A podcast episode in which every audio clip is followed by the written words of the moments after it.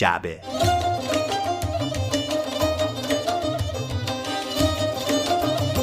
این جعبه شماره دوازده هست که میشنوید. عنوان این جعبه قصه های فرودگاه.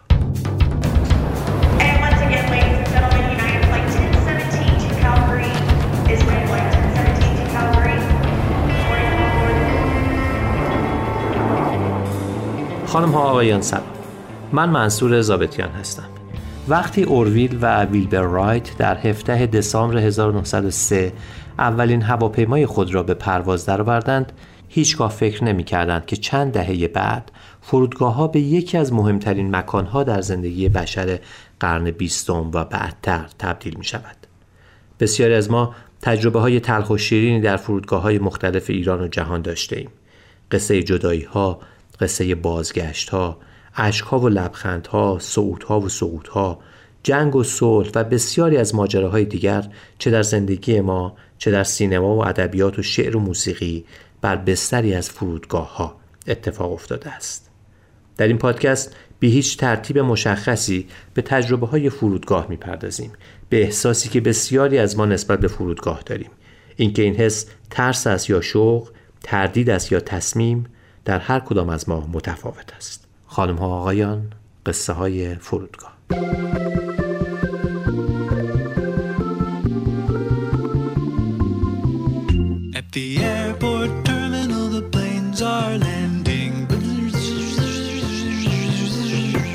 traveling somewhere and it feels fantastic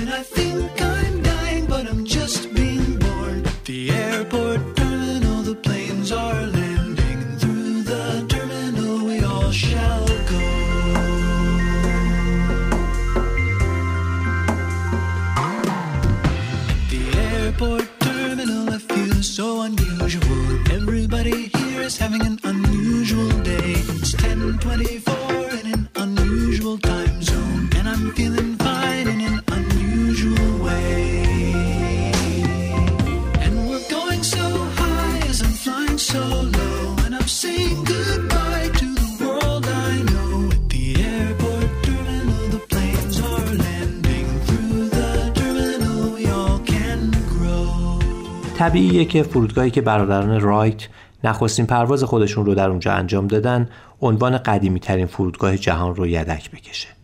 فرودگاهی که امروز اگرچه پروازهایی در اون انجام میشه ولی بیشتر جنبه تاریخی داره. فرودگاه کالج پارک در مریلند ایالات متحده آمریکا. در 1911 دومین فرودگاه جهان در هامبورگ افتتاح میشه. فرودگاهی که امروز سرپاس گسترش پیدا کرده و یکی از زیباترین فرودگاه های اروپا به حساب میاد. طی ده سال تا 1921 به ترتیب فرودگاه های شوهام در انگلستان، آئورل ولایکو در رومانی، فرودگاه برمن در آلمان، دون موئنگ در تایلند، چمپینو در ایتالیا، اسخیپول در هلند، لوبورژه در فرانسه و فرودگاه سیدنی در استرالیا یکی پس از دیگری تأسیس شدند. ارنست همینگوی نویسنده برنده جایزه نوبل در 1922 از طریق فرودگاه لوبورژه پاریس به استراسبورگ در آلمان میره. او شرح این پرواز رو در شماره 9 سپتامبر 1922 در نشریه تورنتو دیلی استار چاپ می‌کنه. بخش از این گزارش رو با صدای آلبرت کوچویی بشنویم. پرواز پاریس به استراسبورگ تورنتو دیلی استار 9 سپتامبر 1922 استراسبورگ فرانسه ما در بیارزشترین رستوران بیارزش دنیا که حتی ارزش خیابان شلوغ و بیارزش رود پتیشام پاریس را هم پایین می آورد. نشسته بودیم. چهار نفر بودیم. خانم همینگوی ویلیام ای نش برادر کوچکتر ویلیام و من. موقع خوردن خرچنگ یا ماهی پهن بود که آقای نش اعلام کرد روز بعد آزم آلمان است و قصد دارد از پاریس تا استراسبورگ با هواپیما برود. خانم همینگوی تا موقعی که نوشیدنی را آوردند به این موضوع فکر می‌کرد و بعد پرسید چرا ما هیچ وقت با هواپیما جایی نمی رویم؟ چرا همه همیشه با هواپیما مسافرت می کنند اما ما همیشه در خانه میمانیم؟ از آن سوالاتی بود که با کرمات نمی‌شد پاسخش را داد. برای همین همراه با آقای نش به دفتر شرکت هواپیمایی فرانسوی رومانیایی ایرو رفتیم و دو بلیت نیمبه های مختص خبرنگاران خریدیم.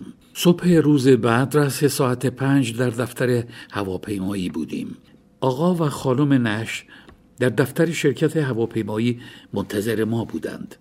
بعد چهار نفری با یک لیموزین بزرگ به سمت لابورژه کسیفترین بخش پاریس حرکت کردیم. در ایستگاه کنار باند فرودگاه یک فرانسوی که لباس یک سره پر از لکه های روغن به تنداشت آمد و بلیت های ما را گرفت نصف کرد و گفت باید با دو هواپیما برویم. می توانستیم از پنجره ایستگاه هواپیماها را ببینیم. دو هواپیمای کوچک نقره‌ای که زیر نور آفتاب صبحگاهی برق می‌زدند جلوی یکی از آشیانها ایستاده بودند. ما تنها مسافران آنها بودیم. دو سه تا پله را بالا رفتیم و وارد کابین کوچک هواپیما شدیم. یکی از مکانیکا مقداری پنبه به ما داد تا در گوشهامان بگذاریم. بعد هم در هواپیما را بست. خلبان هم روی صندلی خودش داخل کابین خلبان نشست. یکی از مکانیک ها ملخ را با دست چرخاند و موتور هواپیما قررش کنان روشن شد. برگشتم و به خلبان نگاه کردم. قد کوتاه بود و کلاهش را برعکس روی سرش گذاشته بود. دستکش های بزرگی دستش کرده بود و کاپشن پوست گوسفند کلکه های روغن کسیفش کرده بود به تن داشت. بعد هواپیما روی زمین راه افتاد. عین موتورسیکلت در دستاندازها بالا و پایین می‌رفت. سپس به آهستگی از روی زمین بلند شد.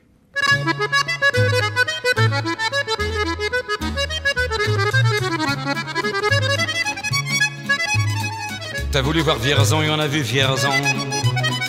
T'as voulu voir Vesoul et on a vu Vesoul. T'as voulu voir Honfleur et on a vu Honfleur. T'as voulu voir Hambourg et on a vu Hambourg. J'ai voulu voir Anvers, on a revu Hambourg. J'ai voulu voir ta sœur et on a vu ta mère. Comme toujours. T'as plus aimé Vierzon, on a quitté Vierzon. T'as plus aimé Vesoul, on a quitté Vesoul. T'as plus aimé Honfleur, on a quitté Honfleur, t'as plus aimé Hambourg, on a quitté Hambourg, t'as voulu voir Anvers, on a vu que c'est Faubourg, t'as plus aimé ta mère, on a quitté ta sœur, comme toujours Mais je te le dis, je n'irai pas plus loin, mais je te préviens, j'irai pas à Paris. D'ailleurs, j'ai horreur de tous les flonflons, de la valse de musette et de l'accordéon. قدیمی ترین فرودگاه ایران فرودگاه مسجد سلیمانه البته وقتی میگیم فرودگاه منظورمون زمین مسطحیه که باند فرود و صعود هواپیماست. اولین هواپیما در هفتم آبان 1287 در این باند مسطح میشینه. مسجد سلیمان اولین نقطه در خاورمیانه است که صاحب فرودگاه میشه. کمی بعد بندر لنگه هم برای رفع احتیاج انگلیس ها صاحب فرودگاه مشابهی میشه. اما اولین فرودگاه رسمی در ایران و البته خاورمیانه در تهران تأسیس میشه. فرودگاه مهرآباد؟ نه. فرودگاه قلعه مرغی. این بخش رو به نقل از شماره هفته تیر 1301 روزنامه ایران بشنوید که در اون اومده. به طوری که اطلاع حاصل نموده ایم قریبا دو فروند آیروپلان که متعلق به دولت انگلیس است در هوای تهران پرواز خواهد کرد و ورود آیروپلان های مذکور قبلا به دولت ایران اطلاع داده شده. اختصاص محلی را جهت فرود آمدن تقاضا نمودند لذا به اداره نظمیه اطلاع داده شده که در بیرون دروازه محل مناسبی را برای پایین آمدن آنها تهیه و در صورت پست و بلندی محل را تستیح نمایند اداره نظمیه نیز در اطراف قلعه مرغی سمت امامزاده حسن را برای فرود آمدن آیروپلان اختصاص داده و عدهای از محبوسین نظمیه هم چند روز از مشغول تستیح آنجا هستند که برای ورود آیروپلان حاضر باشند.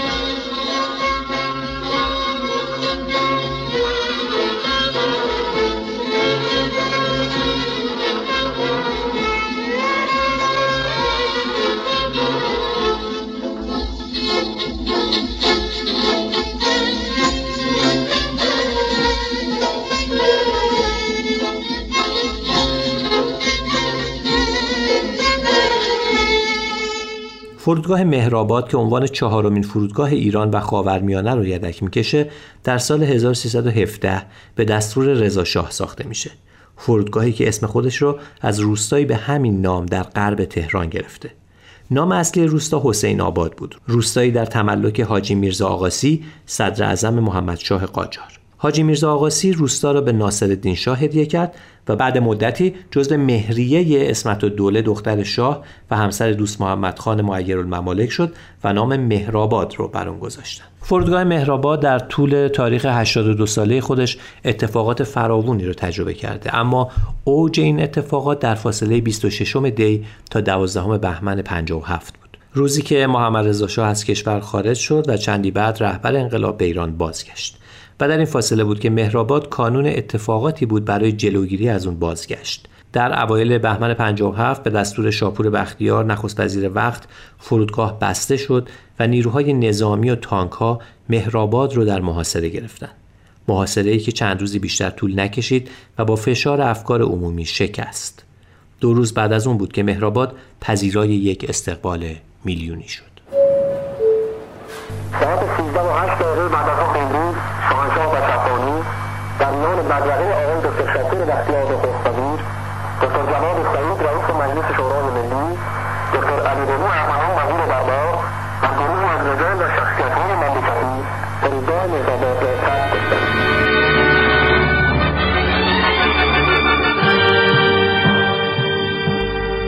اینجا فرودگاه مهرآباد هست همونطوری که اطلاع دارید امروز دوازدهم بهمن ماه روز تاریخی بازگشت حضرت آیت الله خمینی به میهن است. بعد از 15 سال دوری از وطن.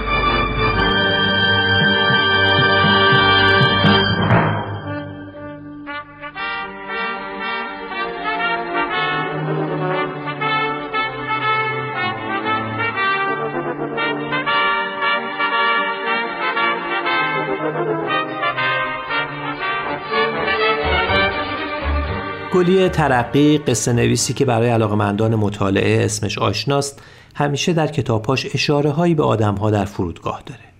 او در یکی از آخرین آثارش کتاب بازگشت زندگی زنی به نام ماهسیما رو روایت می‌کنه که پس از انقلاب همراه همسر و فرزندانش به پاریس رفته و حالا چند دهه بعد تصمیم داره به ایران برگرده و تردیدهای ماهسیما رو در بخشی از کتاب که در فرودگاه اولی پاریس میگذره می‌خونیم. بخش از کتاب رو با صدای خانم احترام برومن بشنویم. ماهسیما با خودش گفت باید دو ساعت زودتر راه میافتادم نمی‌رسم.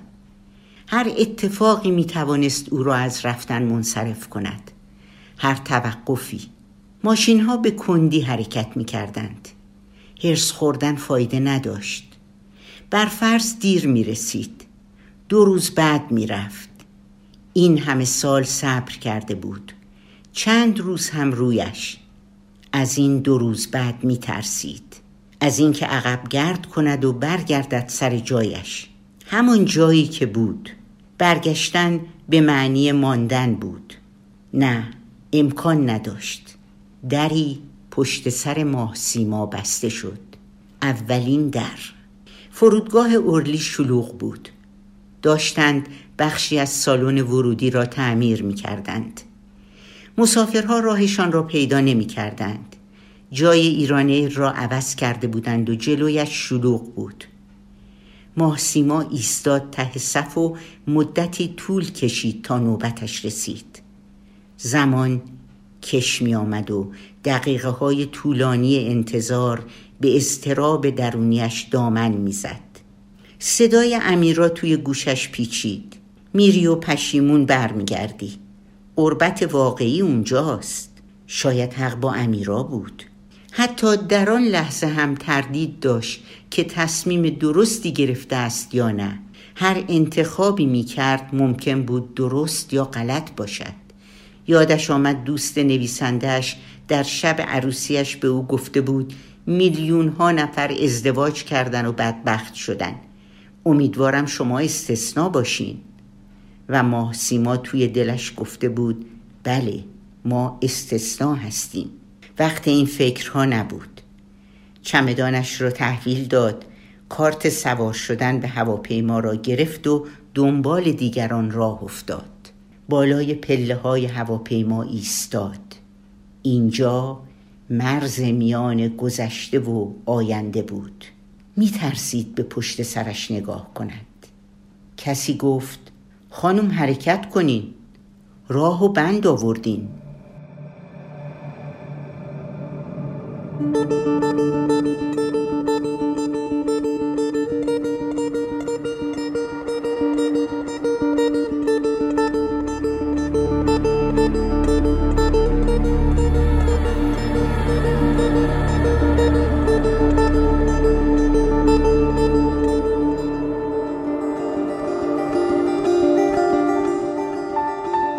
فرودگاه و رفتنها فرودگاه و آمدنها.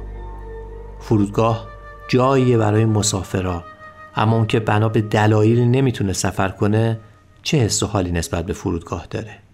احسان کرمی از روزگار ممنول خروجیش میگه. فرودگاه برای همه آدم ها خاطر انگیزه اما برای من یه حس و حال دیگه ای داره. من تا سی و چار پنج سالگی از ایران فقط یک بار خارج شده بودم. اونم در شش سالگی بود که به اتفاق خانواده به فرانسه رفته بودیم. بعد از اون من چون سرباز شدم دیگه هیچ وقت نتونستم به خارج از کشور برم تا سی و چهار سالگی. دلیلش هم این بود که من سربازی نرفته بودم. در واقع غیبت داشتم. بنابراین همیشه توی فرودگاه مهرآباد اونور اونور سالن ترانزیت یک جای رمزآلود بود برای من با یک تصویر بسیار مهالود از کودکیم که 6 سالگی رفته بودم و خیلی دوست داشتم اون رو ببینم. انقدر ندیدم که فرودگاه مهرآباد شد داخلی و من داخلی شد دیدم. خیلی دلم می‌خواست یه روز این اتفاق بیفته و بالاخره اون ور سالن ترانزیت رو کشف کنم. تا بالاخره از سربازی معاف شدم برای اولین سفر که در واقع یه کار اداری بود. باید به ابوظبی می‌رفتم. فوق العاده هیجان داشتم. تنهایی به فرودگاه رفتم ماشینم رو توی فرودگاه پارک کردم برای یک هفته و رفتم به سمت کانتر که کارت پرواز رو بگیرم و شروع کنم برم به سفر خارجی خودم اونم ابوظبی وقتی که می‌خواستم از چک پاسپورت رد بشم. منی که همیشه به احساساتم مسلط هستم و خیلی هیجان زده نمیشم. نمی‌دونم چه توهمی منو گرفت که الان منو برمیگردونن. با اینکه خب همه کارام هم قانونی بود و خیلی خیلی دل تو دل من نبود که الان اون افسری که اونجا نشسته به من بگه مثلا چه می‌دونم شما رو به دلیل از شما شکایت شده. مثلا چه می‌دونم یا به دلیل نپرداختن مالیات شما باید از این سفر صرف نظر کنید یا اصلا میگیریمتون. خلاصه با یک فشار روحی روانی از اون گیت رد شدم و وارد دنیایی شدم که برای همه آدم ها عادیه به خصوص دیگه در سی و چهار پنج سالگی برای اغلب آدم ها عادیه. اما برای من فوق العاده رمزالود بود. بلا فاصله شروع کردم به این ور فرودگاه سرک کشیدن. اینجا چجوری اونجا اصلا چه اتفاقی داره میفته و راهی اون در واقع خروجی شدم که هواپیما احتمالا تا لحظاتی بعد انتظار ما رو می‌کشید. چقدر دور شدی از من و از چشم؟ از این فاصله چیزی معلوم نیست نه قلبم نه چشمم نه خواب شبام داری میری و چیزی آروم نیست.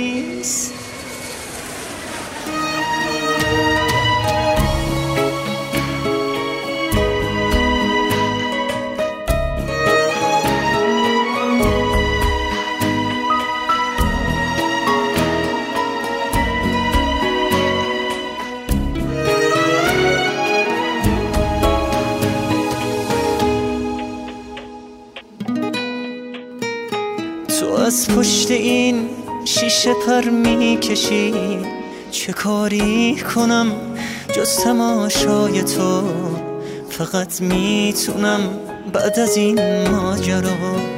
فرودگاه و لعنت کنم جای تو.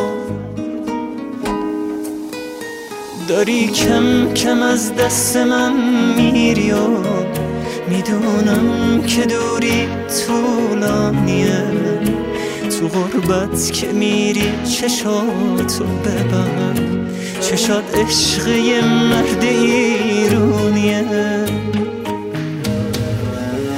جدایی فقط از جلوی چشام. همین خاطراتی که رد میشه نیست. جدایی فقط دست کن دادنه جدایی فقط پشت این شیشه نیست آلن دوباتن رو علاقمندان فلسفه و ادبیات می‌شناسن فیلسوفی سوئیسی که مفاهیم نوین زندگی امروز رو در ترکیب با مفاهیم کهن بشری به تصویر می‌کشه. یکی از کتابهای جذاب آلن دوباتن کتاب یک هفته در فرودگاهی که نشر چشم اون رو منتشر کرده. کتاب روایت اقامت یک هفتگی او در فرودگاه هیترو لندنه. او به گوشه و کنار فرودگاه سرک می‌کشه و برداشت شخصیش رو با نگاهی فلسفی می‌نویسه. از مهناز مصباح مترجم کتاب یک هفته در فرودگاه خواستم تا درباره یک کتاب و حال و هواش برای جعبه صحبت کنه. یک هفته در فرودگاه نوشته علن دوباتن مجموعی از تصاویر و روایت های مختلفی از فرودگاه را دور هم جمع کرده است. او حال و روز خودش در این ثبت روایت ها را چنین توصیف می کند. فضای وسیع سالن خروج فرصت می دهد که سر حوصله به تماشای مردم بنشینی خودت را در دریای بیگانگی فراموش کنی و مجال بدهی تخیل در انبوه داستانهای بیپایان پاره پاره ای که از گوش و چشم می‌رسند رها شود دفتر یادداشتهایم با قصه از دست دادنها آرزوها امیال و تصاویر روح مسافران در مسیر صعود به آسمان قطور می شود. هرچند به سختی می شود خود را از این نگرانی خلاص کرد که یک کتاب در برابر مضمون پرآشوب و زنده‌ای مثل ترمینال فرودگاه چه چیز پیش پا افتاده ای خواهد بود. دوباتن در این کتاب هم مشاهدهگر است و هم قصه گو. آنچه را به چشم دیده شرح می دهد و آنچه با چشم قابل دیدن نبوده را برایش قصه ای می نویسد. قصه پشت پرده آنچه از بیرون دیده می شود. و گاهی با کنجکاوی خبرنگاران و کاراگاهان به دنبال مسافران راه میافتد تا قصهش را راستی آزمایی کند. روایت یکی از این کنجکاوی هایش را بشنوید. خیلی جذابتر و البته خیلی هم پردردسرتر از این که بفهمی غذای هواپیما چه مزه ای دارد این است که بدانی چطور تهیه می شود. یکی دو کیلومتر آن طرفتر از ترمینال در یک کارخانه بی پنجره یخزده داشتند هشتاد هزار صبحانه نهار و شام که همه قرار بود طی پانزده ساعت آینده جایی در لایه تروپوسفر هوا هضم شوند آماده می کردند. غذاهایی که بعدا بر اساس خطوط هوایی و مقصد تفکیک می شدند الان آزادانه گل هم بودند.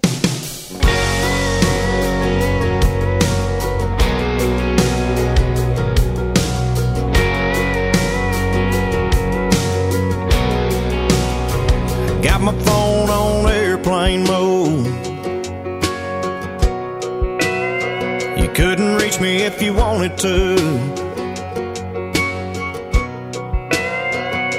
I'm here sitting in between some beauty queen on an iPhone trip some boots and jeans. Old cowboy dude with a toothpick smile. He's Vegas bound, gonna let it ride. Bought a ticket and missed my flight. But baby, I left behind you and me right across from gate 23. And in my mind, the wheels are up. I'm on my way to over us. Yeah, I'm gone as hell, but I ain't gone too far in this airport bar. I might not be on that plane. پادکست شماره دوازده جعبه حامی استارتاپ کارآفرینی روستاتیشه. روستاتیش با به کارگیری ظرفیت های محلی در روستاها ایجاد کارآفرینی می‌کنه و محصولات با کیفیت حاصل از این کارآفرینی رو به فروش میرسونه. پول حاصل از فروش این محصولات در دو بخش مورد استفاده قرار می‌گیره. بخشی از اون مستقیما سهم کسی میشه که اون محصول رو تولید کرده و بخش دیگرش صرف پیشبرد پروژه های محلی میشه از تجهیز یک کتابخونه در یک روستا تا تشکیل کلاس های مجازی برای دخترای بازمونده از تحصیل یا آموزش های بهداشتی به زنان و کارهایی از این دست. روستاتیش یک بنگاه خیریه نیست و هیچ پولی رو برای پیشبرد اهدافش قبول نمی‌کنه. فقط می‌خواد با فروش محصولات روستایی علاوه بر کارآفرینی و ساخت و ساز حس شرافتمندانه مفید بودن رو بین روستایی و به ویژه زنای روستایی ایجاد کنه. من می‌خوام بیتاروف ازتون بخوام که اگه این پیام رو میشنوین به صفحه روستاتیش در اینستاگرام برین و از روستایی های سرزمینمون خرید کنید. نشونشون در اینستاگرام هست روستاتیش. روستا رو با دبل او می نویسن ضمنا روستاتیش ترکیبی از روستا و آتیش. با این امید که آتیش روستاهای ایران همیشه روشن باشه قصه فرودگاه ها رو پیدا هرچی دارم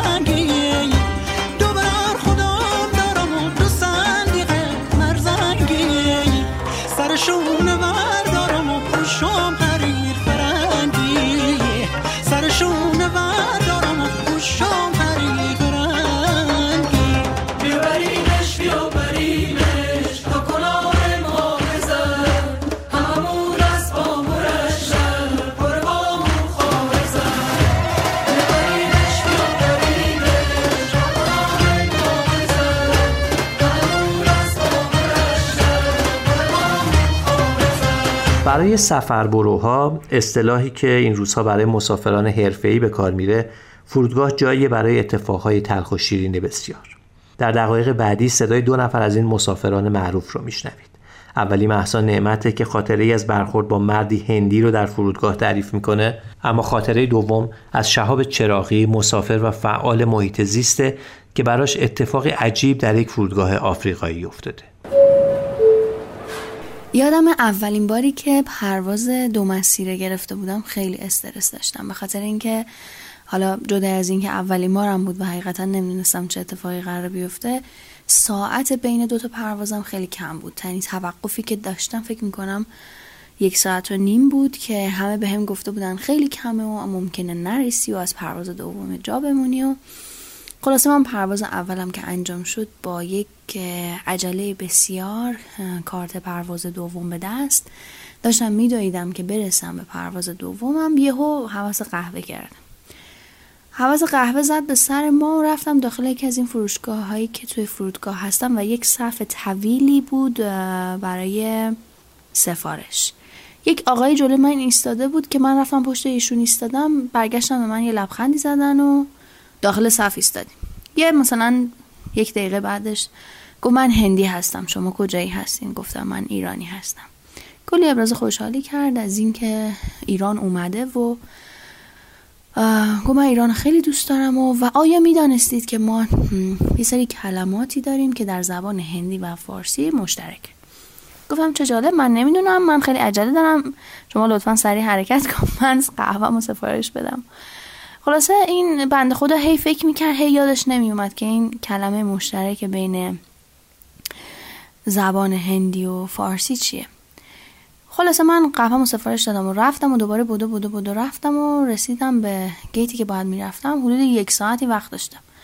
همینجور نشسته بودم در گیت و قهوه میخوردم و دیگه آماده سوار به هواپیما که داشتیم می‌شدیم من دیدم یک آقایی از دور بودو بودو هی داره دست کن میده و وایسا وایسا اینه من وایسا دیدم همون آقای هندی اومد با یک حالت نفس زنانی که یادم اومد. اون کلمه مشترک بین زبان ما و زبان شما کلمه ناخونه.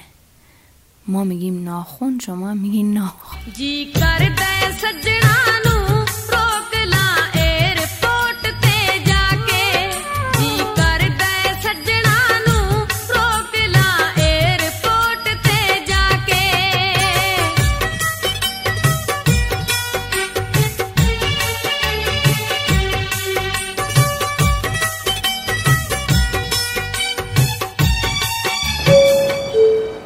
خاطره که می‌خوام تعریف بکنم مربوط هست به سفری که سال 96 به کشور زیمبابوه داشتم. من اون سال یه تور توی کنیا برگزار کرده بودم و روز آخر تور مسافرها رو بردم فرودگاه برگردوندم و خودم برنامه داشتم که برای دیدن آبشار ویکتوریا برم زیمبابوه. یه بلیتی خریده بودم که از نایروبی منو می‌برد به دارالسلام. یه سه چهار ساعت تو فرودگاه دارالسلام توقف داشتم و از اونجا پرواز می‌کرد به حراره پایتخت کشور زیمبابوه. خب با توجه به اون که اون روز خیلی کار داشتم خیلی از صبح زود بیدار شده بودم و کارهای مسافرها و بلیتاشون و اینا رو انجام داده بودم و خب یه پروازم تا دارالسلام و استاپ و خیلی خسته بودم دیگه تو هواپیما من گرفتم خوابیدم. یه جا متوجه شدم که هواپیما توقف کرد و من از هواپیما اومدم پایین. تابلو فرودگاه هم نگاه کردم و دیدم نوشته زیمبابوه و وارد شدم و توی یه صفی که برای پاسپورت کنترل بود وایسادم خب زیمبابوه از ما ایرانی ها پاس ویزا نمی‌خواد و ما می‌تونیم بعد به فرود به کشورش همونجا ویزا بگیریم. خب من تو صف وایسادم و نوبت هم شد و مأمور پاسپورت کنترل رسید دادم پاسپورتمو بهش و شروع کرد به بحث کردن که نه تو چرا ویزا نداری؟ گفتم خب ویزا نمی‌خواد کشورتون. گفت نه می‌خواد. کی گفته نمی‌خواد؟ منم گفتم نه اصلا یک ماه پیش دوست من اینجا بوده. همینجوری بدون ویزا اومده و بعدم airline اصلا نباید منو سوار می‌کرده. من مشکل ندارم. اگه من ویزا می‌خواستم نباید boarding pass به من داده می‌شد. گفت نه اصلا این حرفا رو نباید بزنی و تو باید از قبل می‌دونستی نباید کشوری که ویزا می‌خواد همینجوری بدون ویزا بلنشی پرواز بکنی. نه خلاص منم دیگه صدام بردم بالا و شروع کردم به جر و کردن که آره تو نمی‌دونی و تو بلد نیستی کار تو. من سرچمو کردم اومدم و این حرفا. و دیگه طرفم زنگ زد سکیوریتی که بیاد اصلا منو بردارن ببرن. تو همین حین دیدم که یه نفر داره اسم منو داد می‌زنه. برگشتم دیدم یه آدمی از همین پرسنل هواپیمای خودمون اسم منو روی پلاکاردی بزرگ نوشته. تو هواپیما توی فرودگاه داره از این ور به اون ور میچرخه و داد می‌زنه منو صدا می‌کنه. رفتم سمتش گفتم چی چی کارم داری؟ نگو آقا تو چرا از هواپیما پیاده شدی؟ اینجا زامبیا زیمبابوه نیست. ایستگاه بعدی بعد پیاده می‌شدی. گفتم ببخشید من نمی‌دونستم تو آفریقا هم مثل اتوبوس هر کشوری می‌رسن وای میسن یه سری مسافر سوار پیاده می‌کنن و نه خلاصه رفتم و سوار هواپیما شدم یه ده دقیقه هواپیما به خاطر من معطل شده بود و منم خب اون لحظه که از هواپیما پیاده شده بودم چون خواب و بیدار بودم تابلوی فرودگاه رو دیدم دیدم زد و ام و بی و اینا داره دیگه. دقت نکردم که خب این چی نوشته. گفتم خودشه دیگه زیمباب است و خلاصه اینم یک خاطره ای شده از سفر آبشار ویکتوریای من.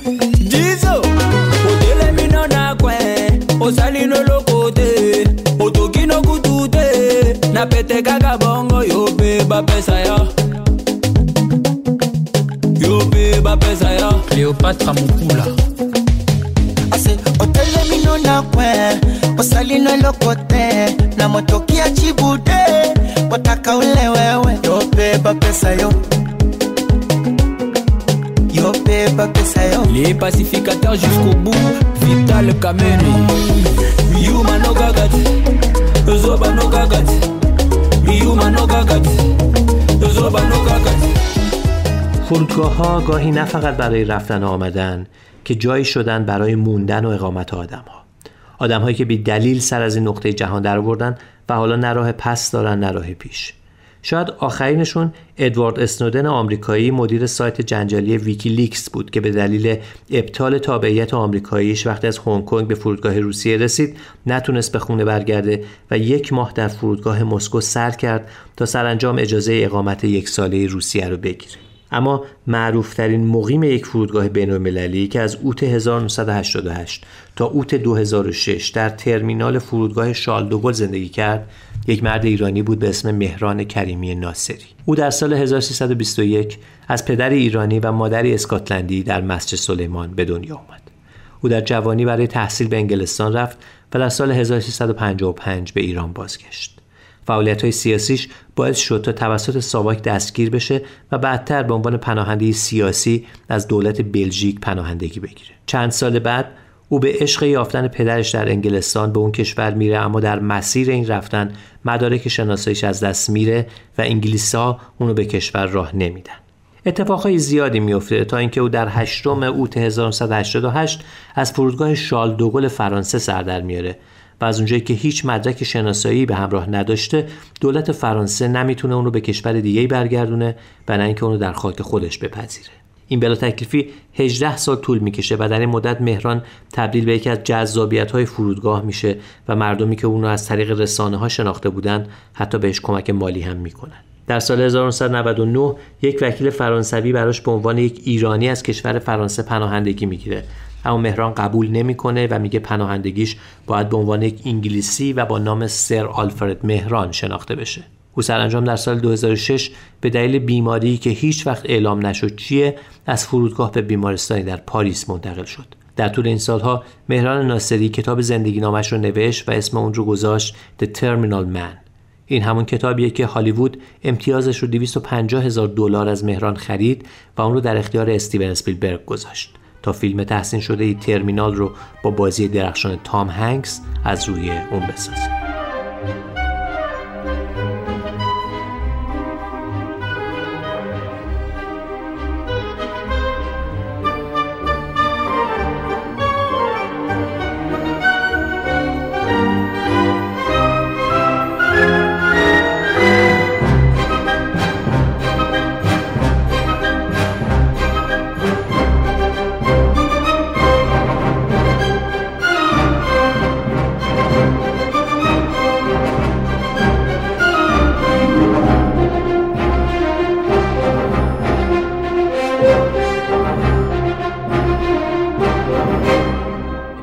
بخش از موسیقی فیلم ترمینال رو شنیدید. این موسیقی رو جان ویلیامز ساخته. سینما و فرودگاه رابطه همیشگی با هم داشتن و فیلم های مطرح فراوانی رو میشه پیدا کرد که فصلهایی از اون در فرودگاه میگذره. بیشک یکی از خاطر انگیزترین اونها فیلم کازابلانکا ساخته مایکل کورتیسه. فیلمی که سالهاست عنوان عاشقانه ترین فیلم سینمای جهان رو به خودش اختصاص داده. فیلم فصلی در پایان داره که همفری بوگارت برای فراری دادن اینگرید برگمن به فرودگاه کوچک در کازابلانکای مراکش میره. اونجا فرودگاه کی؟ سروان رنو صحبت می‌کنیم دو نفر با ورقه عبور می‌خوان پرواز کنن به لیسبون. مزاحمتی براشون ایجاد نکنیم خوبه. الو؟ الو؟ اتومبیل حاضر کن. اطاعت سرگرد. من سرگرد اشتراک دارم. فورا یه جوخ از افراد پلیس رو برای من بفرستیم به فرودگاه. فورا. شنیدین؟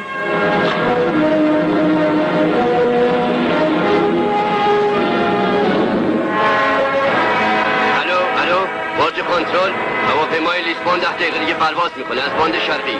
میدان دید حدود یک و نیم مایل. میه خفیف در سطح زمین. احتمال بارندگی پنجاه درصد. پرواز مانعی نداره. متشکرم. اگه برادش کاری نداره تو اسم رو بنویسی. اینجوری رسمی تر میشه. تو همه چیزو می‌کنه اینطوری؟ اسامی عبارت از آقا و خانم ویکتور لازمه. ولی چرا اسم من ریچارد برای اینکه تو با اون هواپیما میری.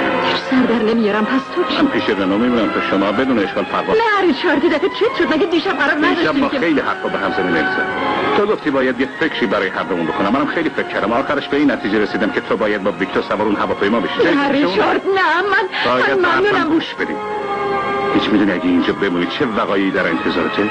90 درصد احتمال این هست که هر دومونو ببرم بازداشتگاه. درست نمیگم لوی؟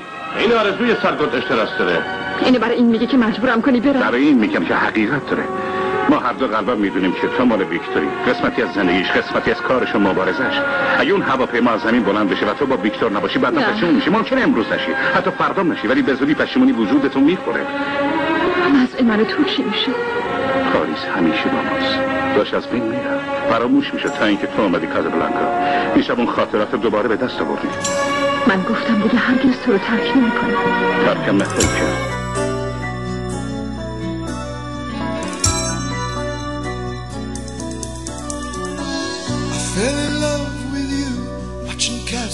Casablanca. Back row of the drive-in show in the flickering light. Popcorn and cokes beneath the stars became champagne and caviar. Making love on a long hot summer's night. I thought you fell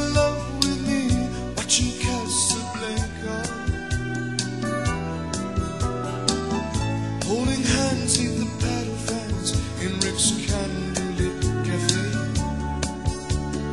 Hiding the shadows from the spires. Moroccan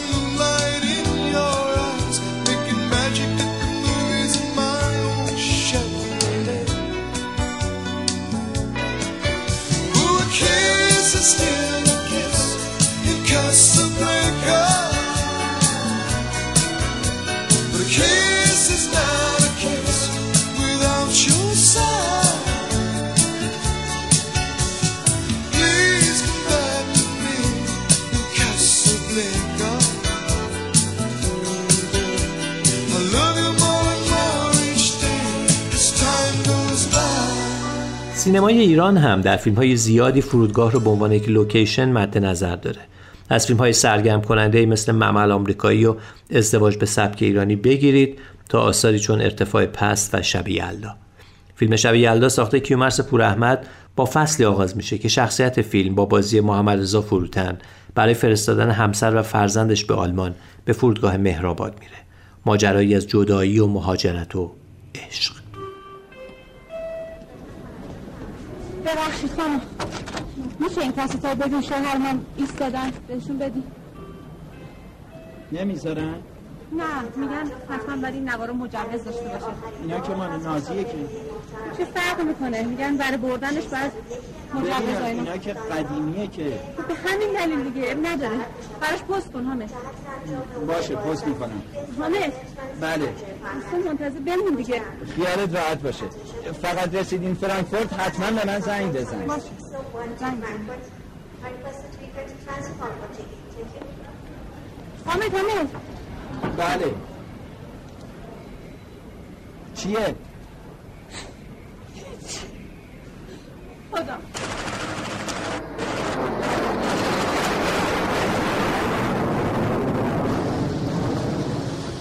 پس از این زاری نکن.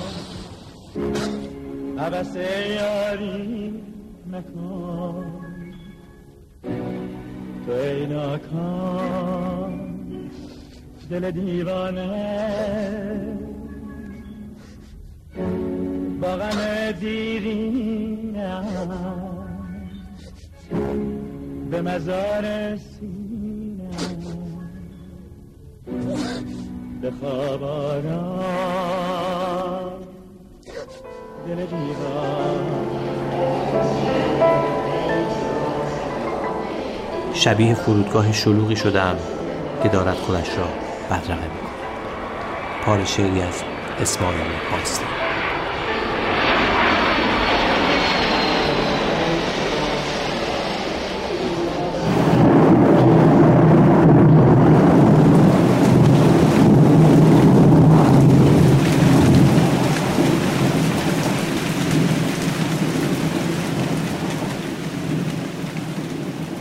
رمان های فرودگاهی. تا به حال این اصطلاح رو شنیده بودین؟ می‌دونین به چه جور رمان هایی میگن رمان های فرودگاهی؟ این سوال رو از خانم لیلا هدایتپور مترجم و ویراستار پرسیدم.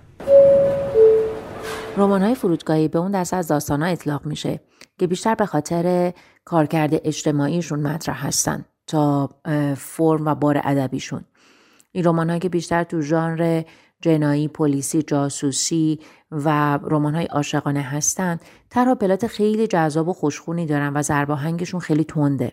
به صورت پیپر بگ یا همون کاغذی چاپ میشن تا سبک باشن و قیمتشون هم ارزون هستش. و تو فروشگاه های اکثر فرودگاه های دنیا هم دیده میشن. مسافرهایی که در سالن منتظر هستن و یا در طول سفر در پرواز می‌تونن اینها رو بخرن بخونن در فرودگاه بعدی جا بذارن یا اصلا با خودشون ببرن. کارکردش این هستش پر کردن وقت انتظار.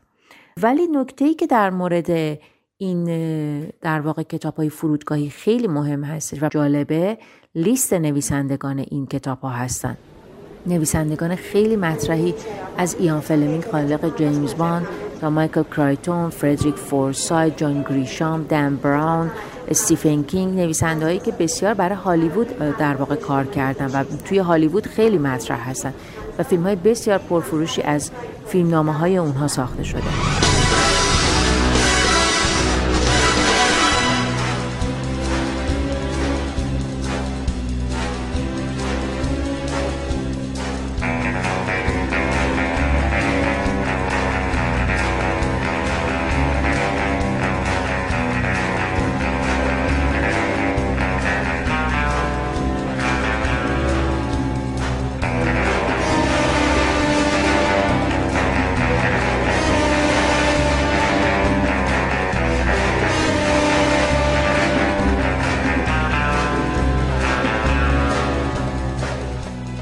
بخشهایی از سفرنامه کنیا از کتاب مارک دوپولو فرودگاه لعنتی چرا انقدر بزرگی؟ آخه یه مملکت 11 هزار کیلومتری چرا باید فرودگاهی به این بزرگی داشته باشه؟ این تنها چیزی است که در لحظه های دلهور آور جا ماندن از پرواز در فرودگاه دوهه قطر به ذهنم می‌رسد. پروازم به نایروبی پایتخت کنیا با قطر ایرویز و از طریق دوهه است و حالا تقریبا می‌توانم بگویم به درد سر افتادم. قرار بود ساعت 6 و 5 دقیقه صبح از تهران پرواز کنم و بعد از حدود دو ساعت یعنی ساعت 6 و 30 دقیقه به وقت محلی به دوهه برسم. آنجا هم یک ساعت وقت داشتم تا خودم را به بخش ترانزیت برسانم و مراحل قانونی پرواز ساعت 7 و 30 به نایروبی را انجام دهم. یک ساعت فرصت مناسبی است به شرطی که پرواز رأس ساعت از تهران انجام شود که نمی شود. هواپیما انقدر تأخیر دارد که در تمام مدت پرواز قلب من در دهانم است که مبادا از پرواز بعدی جا بمانم. ساعت هفت و پنج دقیقه به فرودگاه دوهه می‌رسم. فقط 25 دقیقه وقت دارم. باید بدوم و از همه جلو بزنم به شرطی که این اتوبوس لعنتی به بخش ترانزیت برسد. همین لحظه هاست که مدام با خود فکر می‌کنم چرا کشور به این کوچکی باید فرودگاهی به این بزرگی داشته باشد. امتیازی که باید در منطقه مال ما باشد و نیست که حالا بماند. اتوبوس ساعت 7 و 20 دقیقه. مرا در بخش ترانزیت پیاده می کند. در صف بلیتم را بالا می گیرم و از همه جلو می زنم. کسی چیزی نمی‌گوید یا اگر هم می‌گوید من نمیشنم اگر هم بشنوم در این لحظه اصلا برایم مهم نیست. مهم این است که به پرواز برسم. باید به گیت 9 بروم. 7 و 25 دقیقه در گیت 9 هستم. آنها منتظر منند. همه مسافران در هواپیما نشستند و تنها من باقی ماندم. از دور کارت پروازی که در تهران گرفتم را به مأمور قطر ایرویز نشان می‌دهم. با لحجه این پرسد منصور می‌گویم یا می‌گوید عجله کن یک اتوبوس خالی منتظرم ایستاده. هفت و سی دقیقه روی صندلی شماره 17 ای ایرباس نشستم و نفس راحتی می‌کشم. کمربندم را که میبندم هواپیما راه میدازم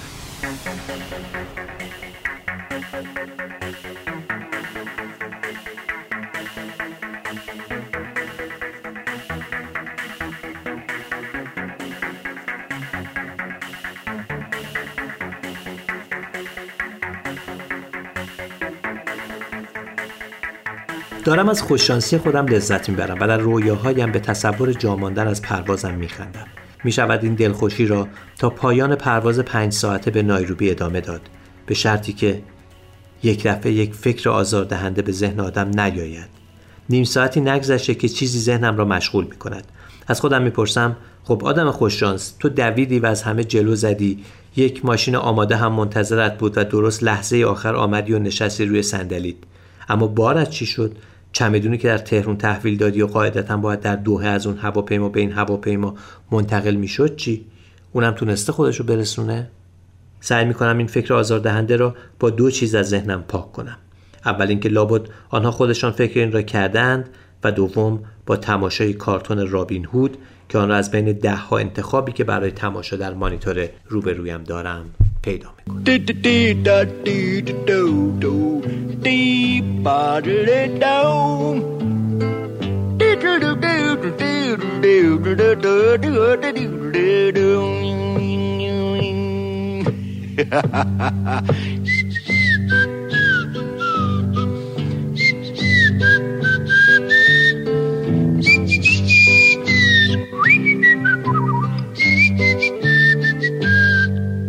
در هواپیما همه رنگ آدمی هست. سیاه سفید زد حتی این خانمی که کنار دست من نشسته آنقدر رژگونه مالیده که می‌توانم ادعا کنم در این پرواز دست کم یک سرخ پوست هم داریم.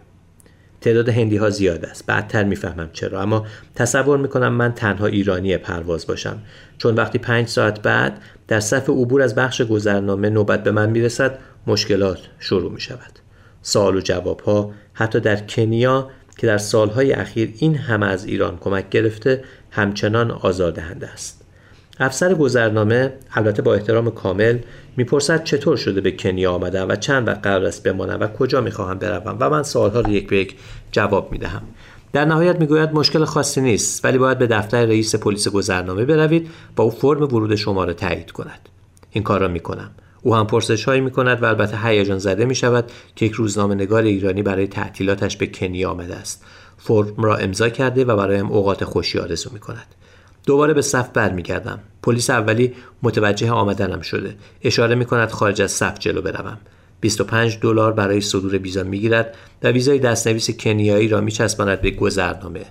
زندگی دارد شیرین می شود به شرطی که به شرطی که بتوانی چمدانت را روی ریل مربوطه پیدا کنی. میستم و انتظار می‌کشم. انتظار می‌کشم. انتظار می‌کشم. آخرین چمدان ها هم میآید و چمدان من بین آنها نیست. حالا می‌فهمم نگرانیم بیهوده نبوده.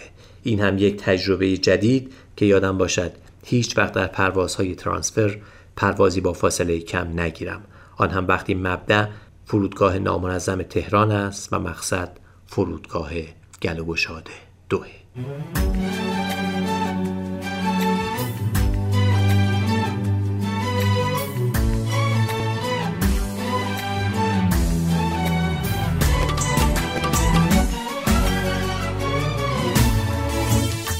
بخشی از فصلنامه سفر به کنیا رو از کتاب مارک دوپولو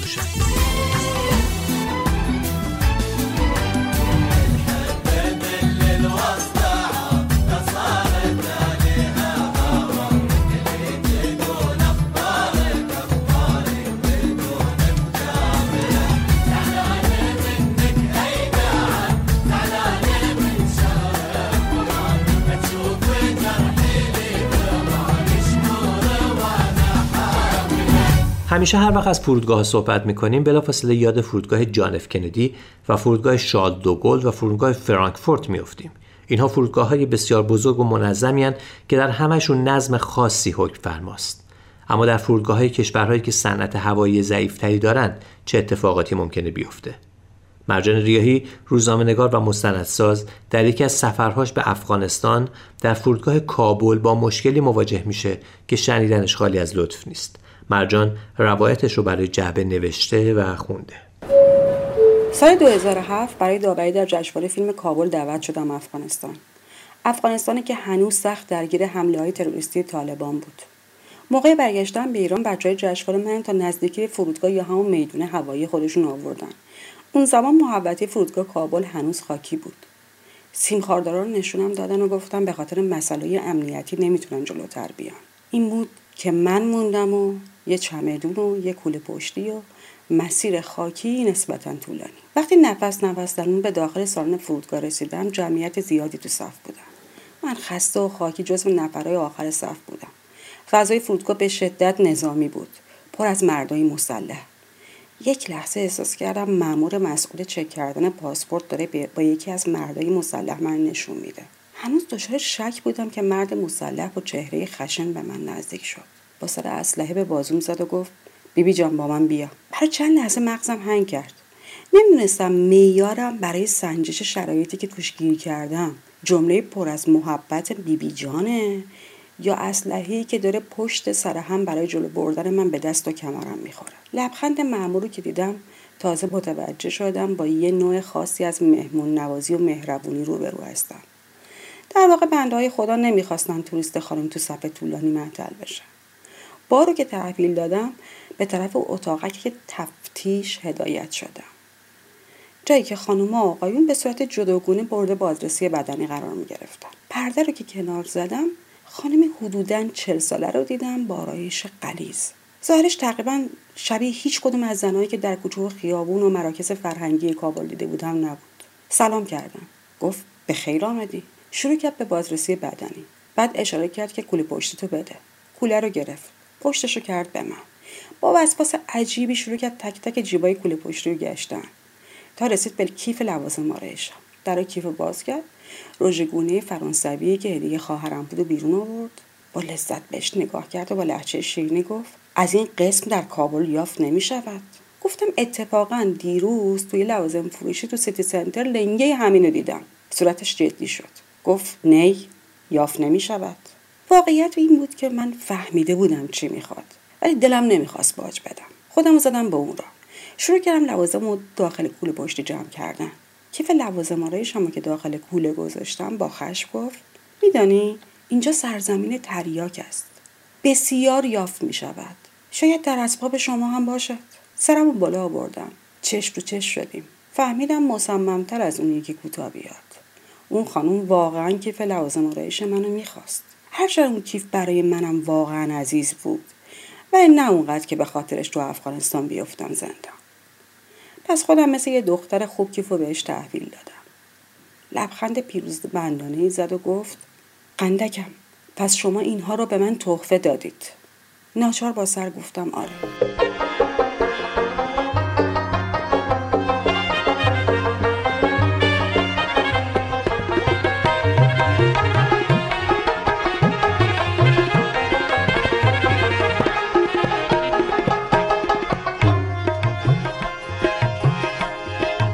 تو بیماور کجا با می‌گذاری غمت را بر من جا می‌گذاری مبادا نالم از دست تو بیشه مرا بری چی تنها می‌گذاری قصه های فرودگاه من از نرسیدن به پرواز تو فرودگاه میلان و 24 ساعت بی پول و گشنه و تشنه منتظر پرواز بعدی موندن شروع میشه و همزمان خواهر در فرودگاه دیگر جورج کلونی می‌بینه و مقایسه شانس من و شانس خواهر. تا گم شدن چمدون تو فرودگاه کوبا و وارد شدن به کشور غریب با اندک پولی بدون کفش و کلاه و مهمتر از همه مسواک و نختندون تا سال تحویل های میلادی که جذاب ترین اتفاق فرودگاهه و دوستی هایی با زبان های دست و پا شکسته و رنگ پوست های مختلف و پاسپورت های رنگ رنگی و رد و بدل کردن شماره ها و قرارهای بعدی در شهرهایی که شاید اسمشون رو هم نشنیده باشی. این جمله تکراری رو همه فرودگاه ها به خود دیدن. سال دیگه این موقع تو فلان شهر میبینمتون. وسط جیغ و فریاد و شادی. معنی فرودگاه برای هر کسی فرق داره. برای خانم آقای حسابدار مغازه‌ای در شیکترین فرودگاه جهان شاید تختق خسته کننده ماشین حساب باشه و در آوردن اجاره خونه اون ماه. اما برای مهاجر دم گیت ترس از برگشت و ترس از انداختن نگاه آخر به همراهته که نکنه پقی بتره که اون بغز لعنتی که مال الان و امسال اون لحظه نیست و میترسی بترکه و پودر بشه و خاک سر بشه و بشینه روی جون خودت و همراهت. و اون همراه بیچاره چه گناهی داره که همراه یک چمدان به دسته؟ فرودگاه برای من نه شنیدن یس یس ایراک و توضیح این که نه آقا ایراک ایراک ایران ایرانه و نه بوی مخلوط قهوه و شیرینی استارباکسه. برای من یعنی اسباب کشی در قربت به خانه‌ای که نزدیک فرودگاه باشه. حتی شده 20 دقیقه نزدیکتر به فرودگاه و شور و شوق این جابجایی. چون این یعنی 20 دقیقه به ایران نزدیکترم. 20 دقیقه به خونه نزدیکترم. آره 20 دقیقه به شما نزدیکترم.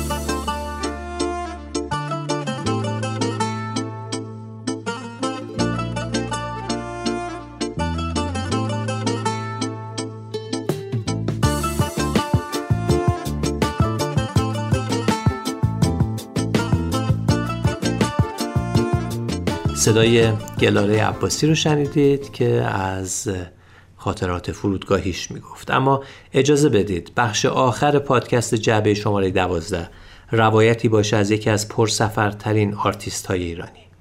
از بانو ایران درودی نقاش صاحب نام خواستم تا حس و حال خاطره هاش رو از فرودگاه در سالهای زندگی 84 سالش برامون بگه. من از فرودگاه مشهد رد می شدم دختر جوانی که چشمایی بسیار سیاه و قشنگی داشت معمول بازرسی من شد. جلوی چشمم نون رو له کرد. جبه له شده نون رو داد دستم. یک دفعه با صدای بلند که تمام مسافرها سر برگردوندن ببینن این کیه که اینجور داد می‌زنه گفتم نفرینت می‌کنم. ای دختر جوان با این چشم های درشت و زیبای سیاهت. مگر تو این جعبه نون نخوچی چی دیدی که اینا له کردی دادی دست من؟ الهی عاشق شی. الهی چشمات از عشق بگرگن. شاید مهربون شی.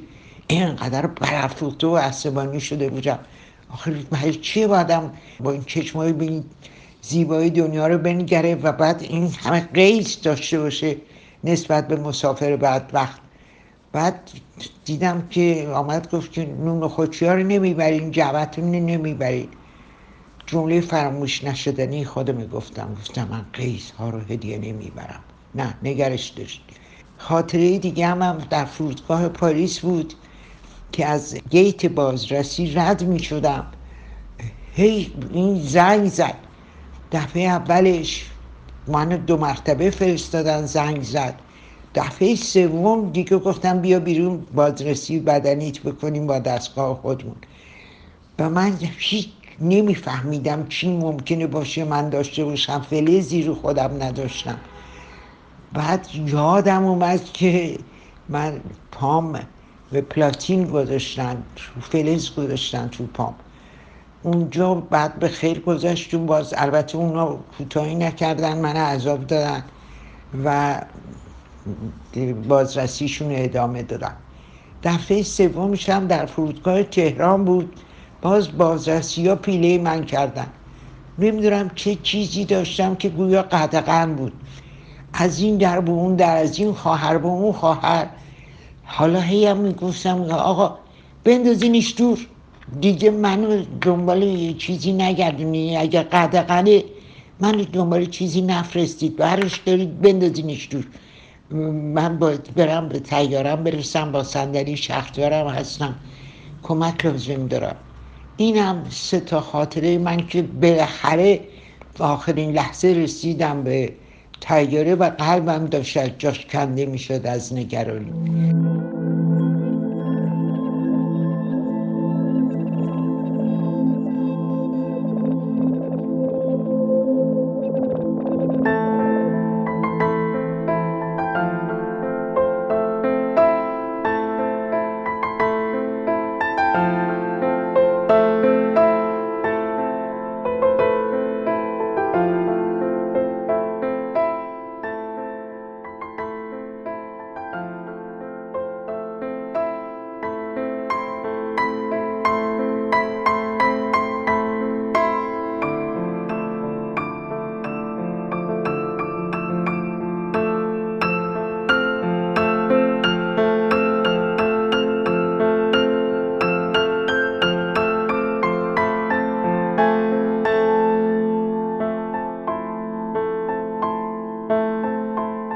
این امید که فرودگاه ها همیشه جایی برای نزدیکی آدم ها به هم باشه نه دوریشون.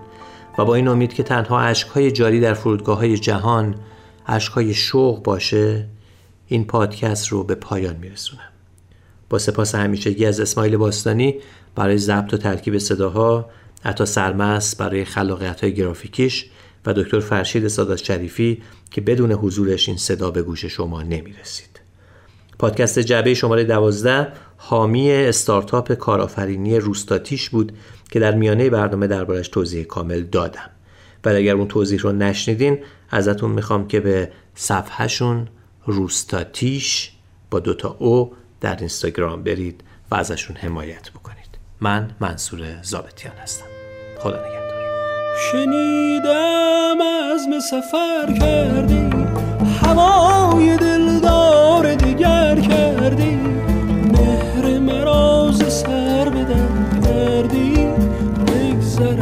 سفر تو بیمانه رو. شهری که میگی نمی‌دونم کجاست. زمین شادی یا جای غم تا که غریب است و یا آشناست. تو رو به خدا اگه میشه تنها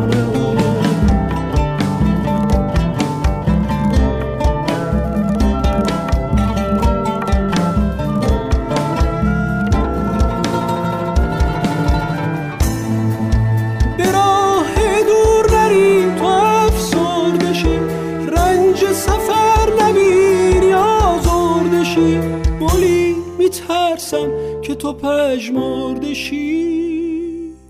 تو رو به خدا اگه میشه تنها نرو بگذر از این سفر تو بیمانه. شنیدم از به سفر کردی هوای دلدار دیگر کردی. مهر مراز سر بدم کردی. تو رو به خدا اگه میشه تن